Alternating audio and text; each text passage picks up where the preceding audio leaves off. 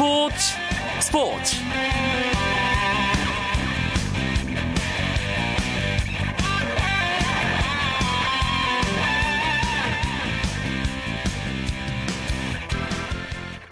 안녕하십니까 스포츠 스포츠 아나운서 이광용입니다. 홍명보 축구대표팀 감독이 오늘 오후 영국에서 뛰고 있는 국가대표급 선수들을 점검하기 위해서 런던으로 출국했습니다. 홍명보 감독은 기성용과 지동원이 있는 썬더랜드의 경기를 시작으로 영국에서 활약하는 우리 선수 6명을 모두 만날 예정인데요. 이 가운데 특히 홍명보 감독 취임 이후 한 번도 대표팀에 선발되지 않은 박주영, 기성용 선수와의 만남에 관심이 집중되고 있습니다. 여름 이적 시장 동안 소속팀을 찾지 못한 박주영과 썬더랜드에서 새로운 도전을 시작하는 기성용의 부활은 대표팀의 고민과 맞닿아 있기도 하죠. 그래서 홍명보 감독이 이번 영국행을 통해 어떤 선택을 하고 어떤 결정을 내릴지에 큰 관심이 모아지고 있습니다. 이 이야기는 스포츠 스포츠의 금요일 코너 축구장 가는 길에서 좀 더 심도 있게 나눠보도록 하겠습니다. 먼저 프로야구 경기 상황과 주요 스포츠 소식으로 금요일 밤 스포츠 스포츠 시작합니다.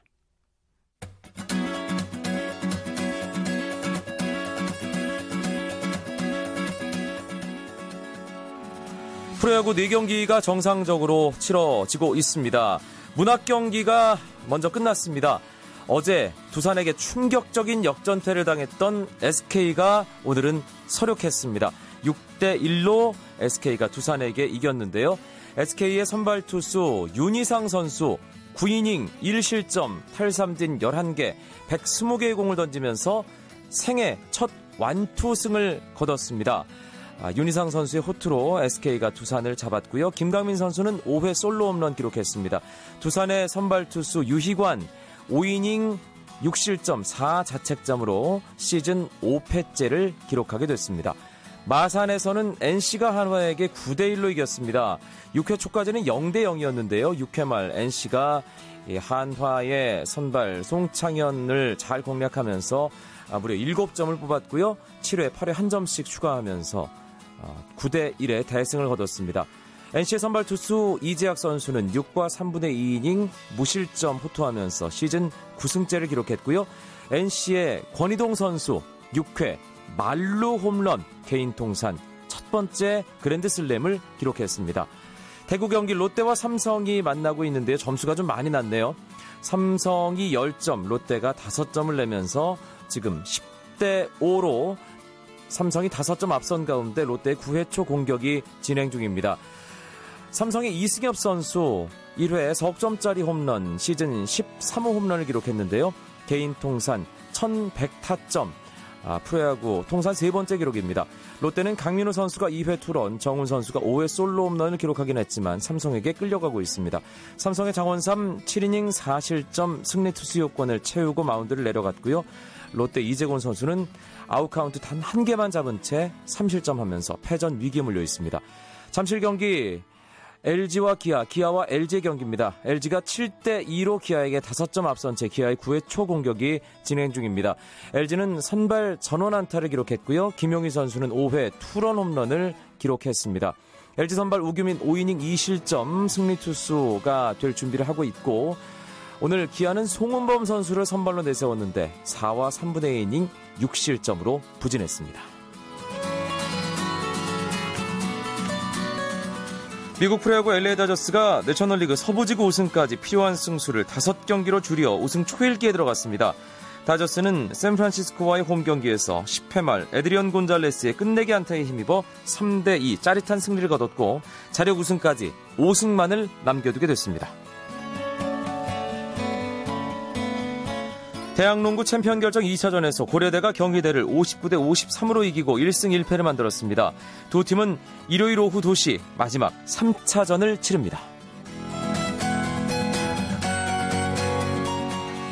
대한역도연맹이 평양 류경 정종체육관에서 열린 2013 아시안컵 및 아시아 클럽 역도 선수권 대회 개막식에 한국 선수단이 공식 행사에서 태극기를 들고 입장했다고 밝혔습니다. 분단 이후 북한에서 열린 공식 행사에서 태극기가 등장하는 것은 이번이 처음이고 만약 우리나라 선수가 우승을 차지한다면 평양에서 사상 처음 애국가도 울려 퍼지게 됩니다.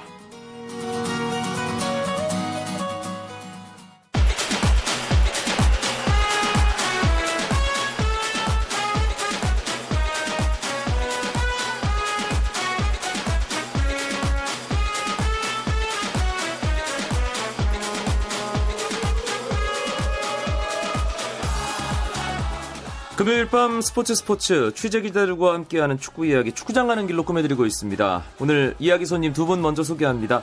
스포츠 서울의 김현기 기자 어서 오세요. 네 안녕하십니까. 스포츠 조선의 이건 기자도 함께합니다. 네 안녕하세요. 9월 A매치 주간이 지난 주말을 중심으로 있었습니다. 축구 대표팀 IT전 크로아티아전 두 경기 치렀는데 두 분 모두 현장에서 경기 함께 하셨고요. 네, 네. 또 워낙에 많은 분석과 비판 기사들 쏟아졌습니다. 저희가 오늘 뭐 대표팀과 관련된 얘기 그동안 나왔던 얘기와 크게 다를 것 같지 않은데 일단 축구장 가는 길에 아, 예리한 패널 두 분 경기 어떻게 보셨는지 대표팀 경기력 어떻게 평가하시는지 먼저 김현기 기자부터. 네, 그 우리 대표팀이 나름 잘 나갔는데 이번 두 경기를 통해서 아주 쓴 보약을 마셨다고 생각합니다.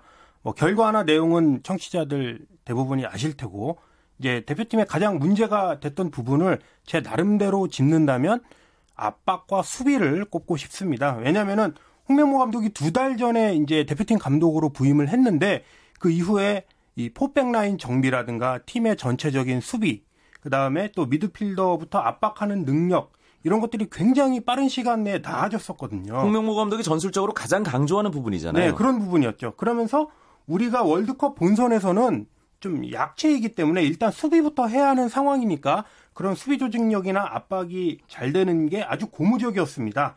하지만 이번 IT전과 크로아티아전을 통해서 보니까 그런 능력이 또 많이 떨어졌어요. 상대가 특히 크로아티아 같은 경우는 한 차원 높은 상대였는데 그런 상대를 만나다 보니까 다시 또 멀구나 아직은 보완해야 될 부분이 많구나 이런 이제 생각이 들 정도였는데 사실은 또 우리 수비 라인 같은 경우는 지금 추가로 들어와서 뭐 보완 이 보강할 수 있는 보완 보완 자원들이 별로 없고 지금 이 멤버 위주로 거의 브라질을 가기 때문에 더 잘 추스려서 정비해야 될 것 같다 그렇게 생각하고 있습니다. 이건 기자는요.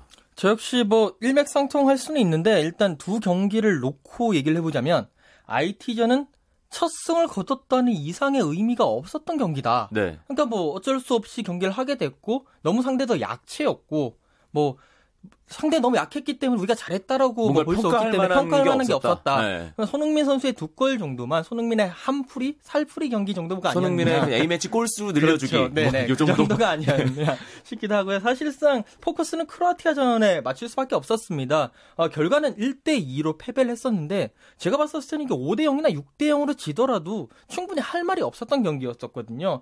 어, 이 경기를 통해서 결국 우리가 월드컵에서 만날 상대. 그러니까 크로아티아 같은 경우에 만약에 월드컵에 올라간다면 두 번째 뭐 시드 정도를 받을 수가 있겠죠. 그 유럽 그렇죠. 이제 팀들이 있는 그쪽에서는 어떤 팀들이 나온다라는 것을 우리가 이번에 확실하게 알게 된 계기가 됐고 그게 하나의 어떻게 보면 우리 대표팀의 도전이 될 만한 게 아닌가. 우리 선수들이 분명히 느끼긴 했을 겁니다. 이런 팀들과 맞붙었을 때는 어떻게 해야 된다라는 것을. 예.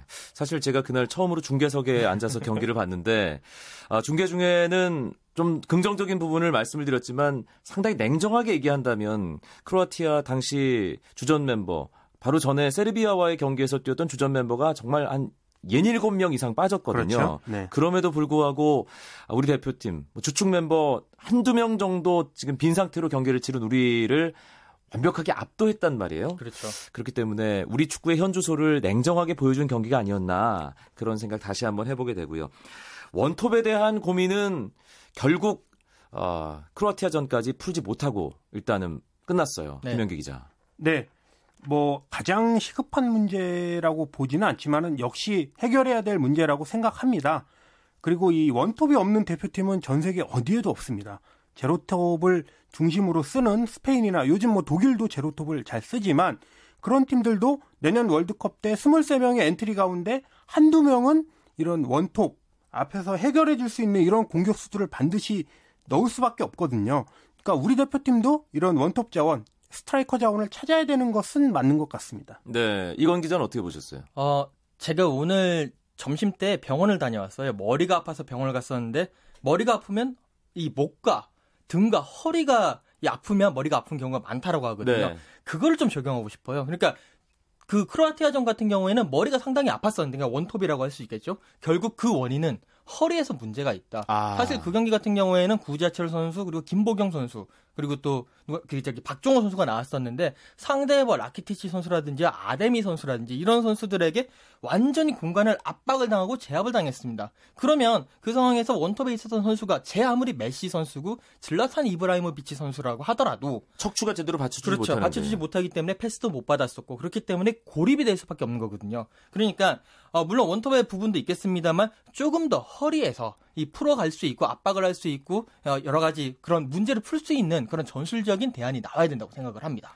원톱도 문제고 허리가 문제이기 때문에 더 그 문제가 불거졌다는 이건 기자의 얘기도 있었습니다. 그 두 문제를 해결하려는 고민을 가지고 오늘 아, 바로 그 두 문제에 대한 해법을 쥐고 있는 두 선수를 만나기 위해서 홍명보 감독이 영국으로 갔단 말이에요. 네. 예. 박주영 선수와 기성용 선수 사실 이 두 선수 만나러 간 거잖아요, 김현기 기자. 네, 영국에서 뛰는 선수가 이제 프리미어 리그가 4명, 챔피언십 2부 리그가 이제 2명 이렇게 되는데 사실 이 중에 지동원과 김보경, 윤석영, 이청용 이 네 선수는 이 IT전과 크로아티아전을 위해서 이번에 한국에 한번 왔었죠. 일주일 동안 예. 같이 지냈던 그렇죠. 거잖아요. 그, 예. 그때 이제 홍 감독이랑 얘기도 많이 했을 테고 또 적응하기 위한 노력을 서로 했을 거라고 생각하고 결국 그렇다면 이 이번에 호출되지 않은 박주영 선수와 기성용 선수를 결국 만나보고 상태를 점검하고 언제 소집할 수 있는가 그런 것을 판단하기 위해 갈 것, 간 것이라고 생각합니다. 그렇다면 두 선수가 지금 대표팀에 바로 들어와서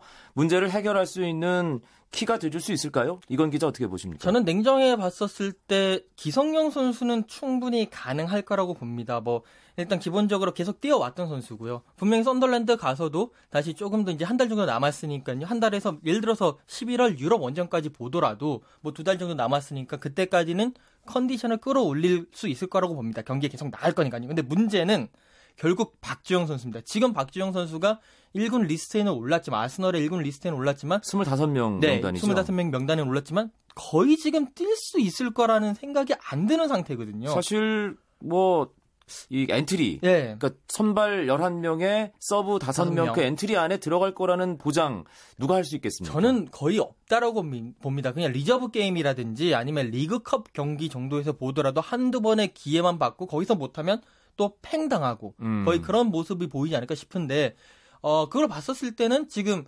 아마도 홍명보 감독이 박주영 선수를 어떻게 살려낼 것인가 거기에 상당히 그 큰 고민을 하고 있지 않을까 싶습니다. 지금. 네. 지금 이 상태로라면 사실 박주영 선수 섣불리 선택을 하기가 홍명보 감독으로서도 엄청나게 부담스러운 상황일 텐데 하지만 워낙에 원톱 자원이 없다. 원톱을 어떻게 할 것인가 이런 얘기가 많이 나오다 보니까 뭐 하루에도 수십 개의 박주영 선수 관련 기사가 쏟아지고 있는 현실이잖아요. 네. 예. 우리 스포츠 서울의 축구팀을 책임지고 있는 김현기 기자 좀 책임감을 가지고 한 말씀만 더- 더 해보세요. 네, 그 홍명보 감독이 이번 IT전을 앞두고 한 얘기가 있습니다. 그때 박주영 선수가 이적이 좌절돼가지고 아스널에 결국은 남을 수밖에 없는 상황이었는데 그때도 이 박주영 선수가 팀을 못 구했는데 내가 무슨 말을 하겠느냐 소속팀에서 뛰는 선수를 뽑는 게 제일 원칙이다 이렇게 말을 했습니다. 저도 그 홍명보 감독이 그 말을 지키고 또 저도 그 말에 동의를 하고 또 다른 공격수들 또 찾아보면 있을 수도 있고 또 다른 방법도 있다고 생각을 합니다. 그런 것이 잘 지켜질 거라고 생각합니다. 네. 홍명보 감독 일단 당장 10월에 있을 12일 브라질전 그리고 15일 말리와의 경기 박주영 선수를 부르기는 현실적으로 지금 시점에서는 어렵다고 봤을 때 네. 그렇다면 지난 6경기를 통해서 드러난 원톱 골 결정력의 문제점 어떤 방식으로 해결해 볼 수 있을까요? 이건 기자. 일단 아까 제가 말씀드린 데 허리를 치료를 해야 됩니다. 어 그 허리에서 김보경 선수, 뭐 구자철 선수, 그리고 또 뭐 박종호 선수도 있고 한국영 선수도 있겠지만 뭐 기성용 선수가 들어오기 제 개인적인 바람으로는 한번 기성용 선수가 들어왔으면 좋겠고요.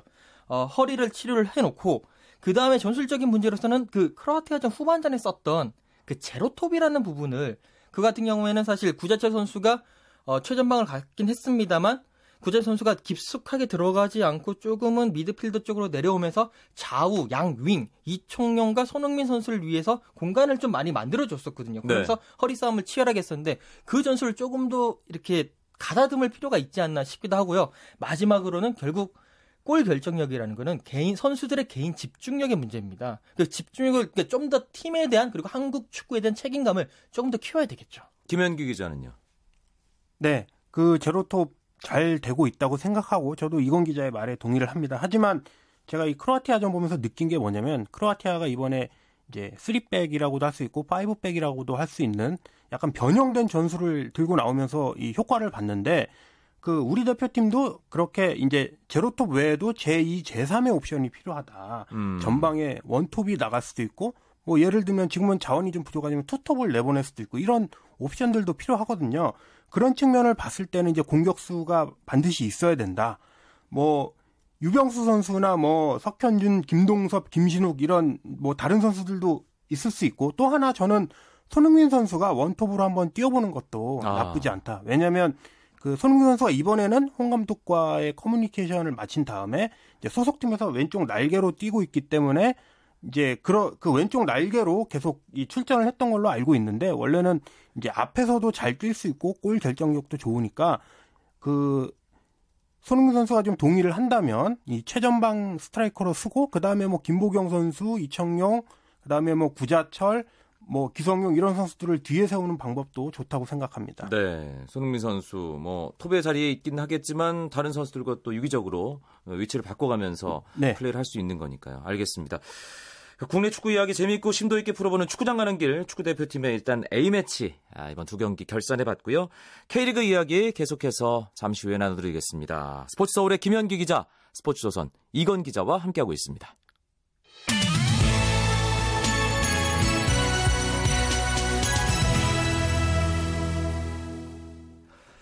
K리그 아, 클래식 스플릿 라운드 이제 돌입했습니다. 그룹 A, 그룹 B 28라운드까지 경기가 있었는데 그런데 희한한 게 A매치 주간은 원래 경기가 없는데 네. 뭐 토요일, 수요일 다 경기가 있었어요? 네, 그렇습니다. 뭐 이유가 있었는데요. 사실 올해는 상당히 조금 이 일정이 빡빡합니다.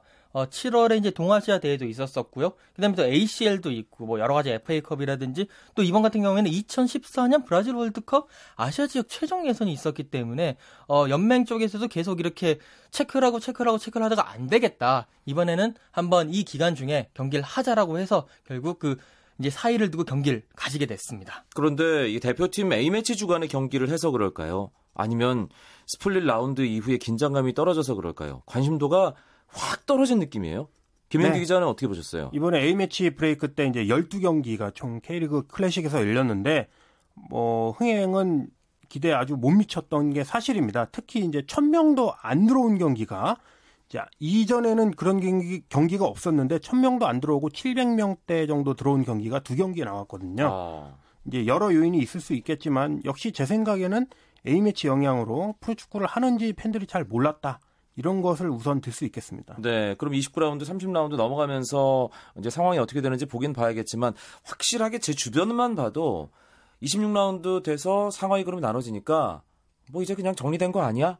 라는 식으로 생각하는 분들이 많더라고요. 그렇죠. 일단 상하이 그룹이 남겨줬으니까 흥미가 딱 그딱 그, 남겨지는 시점만 흥미가 있고 그 이후에 특히 그룹 B 쪽에서는 상당히 흥미가 떨어질 수밖에 없습니다. 네. 뭐 예를 들어 그룹 A라고 하더라도 1위 포항이 지금 승점 52점인데 저기 그 7위 부산이 승점 41점이거든요. 이번 라운드까지 끝나고 난 다음에 그러면 11점이거든요. 사실상 따라잡기가 힘듭니다. 이거 같은 경우에는요. 근데 그룹 B는 더하거든요. 제주가 지금 45점, 대전이 14점이면 아, 여기는 뭐 거의 3배네요. 남은 차이가. 경기를 다 이기더라도 거의 힘들죠. 네, 힘든 그런 상황인데 그랬었을 때 과연 사람들이 특히 그룹 B 같은 경우에는 뭐 8위, 9위, 10위 이런 팀의 경기는 뭐 승점 3점을 하더라도 전혀 관심도 없고 전혀 의미도 없고 의미도 없고 감동도 없고 재미도 음. 없는 그런 경기가 되는 가능성이 많기 때문에 사람들로서도 정말 K리그 우리 K리그를 사랑해 주시는 마니아분들 빼놓고는 크게 재미가 없는 그런 상황이 되고 있습니다. 네. 이 스플릿 시스템과 관련된 제도적인 문제에 대해서 저희가 이야기를 좀 나눠봐야 될 텐데